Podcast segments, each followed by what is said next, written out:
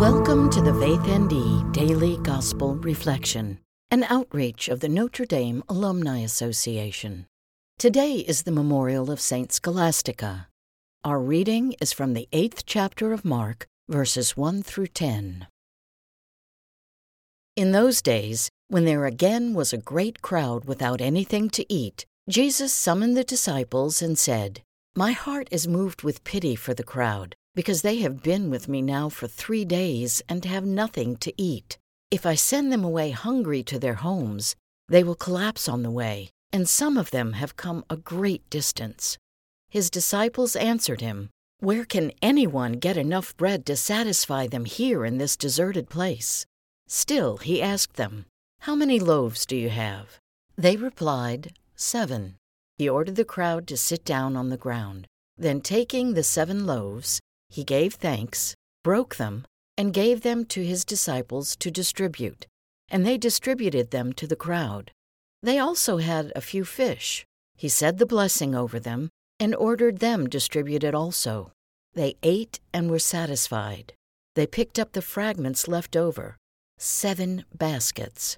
There were about 4,000 people. He dismissed the crowd and got into the boat with his disciples and came to the region of Dalmanutha.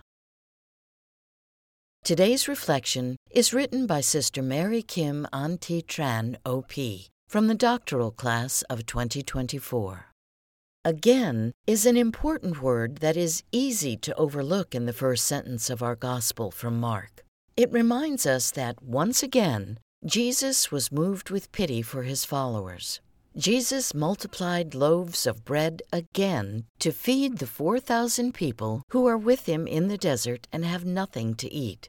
It was not too long before, recorded in the Gospels, that Jesus did it to feed 5,000 people and had the leftovers of five baskets. However, his disciples seem to forget or trust only slowly in Jesus, the Son of God, the Savior. When Jesus expresses his care for the hungry crowd, they still question where can anyone get enough bread to satisfy them here in this deserted place? Yet Jesus asks them how many loaves of bread they have. With only seven, Jesus multiplies again. The crowd eats and is satisfied again, and the fragments are left over again.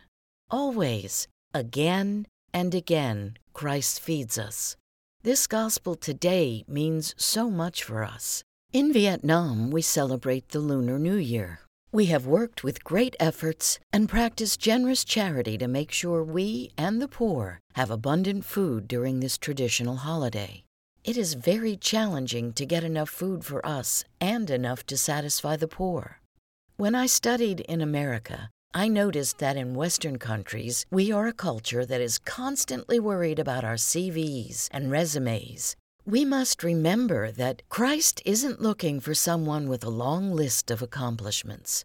What we must remember is that Jesus will multiply our capacity again and again with whatever little we have to give. Remember the psalm Unless the Lord builds the house, they labor in vain who build. It is truly Jesus' work along with our participation.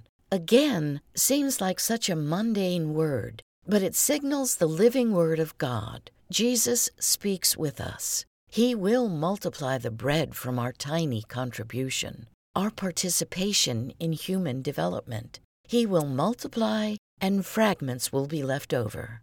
Again. Today's prayer is written by the Faith ND team. Heavenly Father, today is the celebration of the Lunar New Year for thousands of people throughout the world. Bless and keep those who gather with their families and friends. Renew in all of our hearts faith in your power to multiply our small gifts and talents into the instruments of your grace and love in the world. We ask this through Christ our Lord. Amen. Thank you for listening to today's reflection. We invite you to subscribe and share our content with others.